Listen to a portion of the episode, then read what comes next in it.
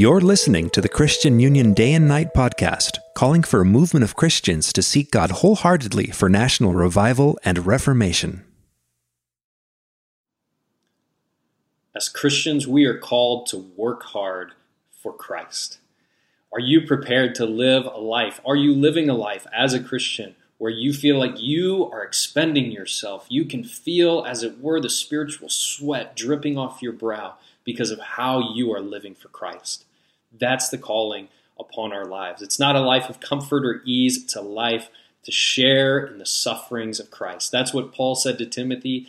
That's what we are called to as Christians, and we need to remind ourselves of that each and every day. And we need a new American Christian culture of, of Christians who are not living for ease and pleasure and just doing the minimum Christian standard to get by, but we are soldiers in the Lord's army doing his will. This is what Paul said to Timothy in 2 Timothy 2. And starting in verse 3, he says to Timothy, Share in suffering as a good soldier in Christ Jesus. A soldier, we're called to be a soldier. We're called to wake up early. We're called to do whatever our commanding officer says. We're called to keep our lives trimmed and, and trim off the fat from our lives and stay lean and fit for Christ. He also says that we're supposed to be like an athlete, an athlete who wants to be crowned, the athlete who wants to win the gold medal in the Olympics. Only one does. And they train night and day years in advance for the culmination of this prize of an earthly reward. And Paul says that's the way that we are supposed to live the Christian life. We are supposed to be dedicating ourselves, buffeting our body, planning our days and nights, our schedule, waking up with enough time to be able to seek God in the morning, taking time through our day to stay abiding in Him during the day, taking our nights and spending time with family and teaching them, bringing together our family, praying for one another, looking into the Word of God, planning our whole year's calendar so that we have times to get away and get strong in Christ in Christian conferences or camps. This is what we are called to. And finally, he says, we're a hardworking farmer. It's the hardworking farmer who ought to share in the first share of the crops.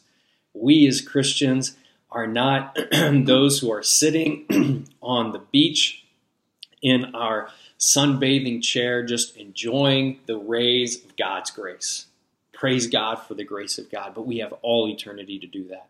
We are called to now, in this life, be like a hardworking farmer who rises before the sun and he goes to bed at night and he has worked his hands so they're calloused and his clothes are drenched with sweat and he gives no time to anything else. He doesn't have time to go to this game. He doesn't have time to go to that concert. His life is focused and dedicated on his job, and it takes hard work and dedication. Christians, we are called to be those who labor hard for the Lord.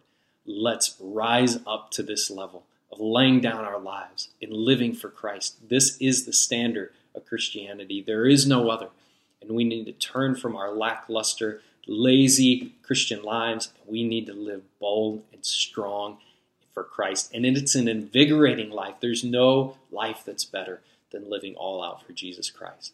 God bless you and strengthen you to live as a soldier, an athlete, a farmer for Jesus Christ.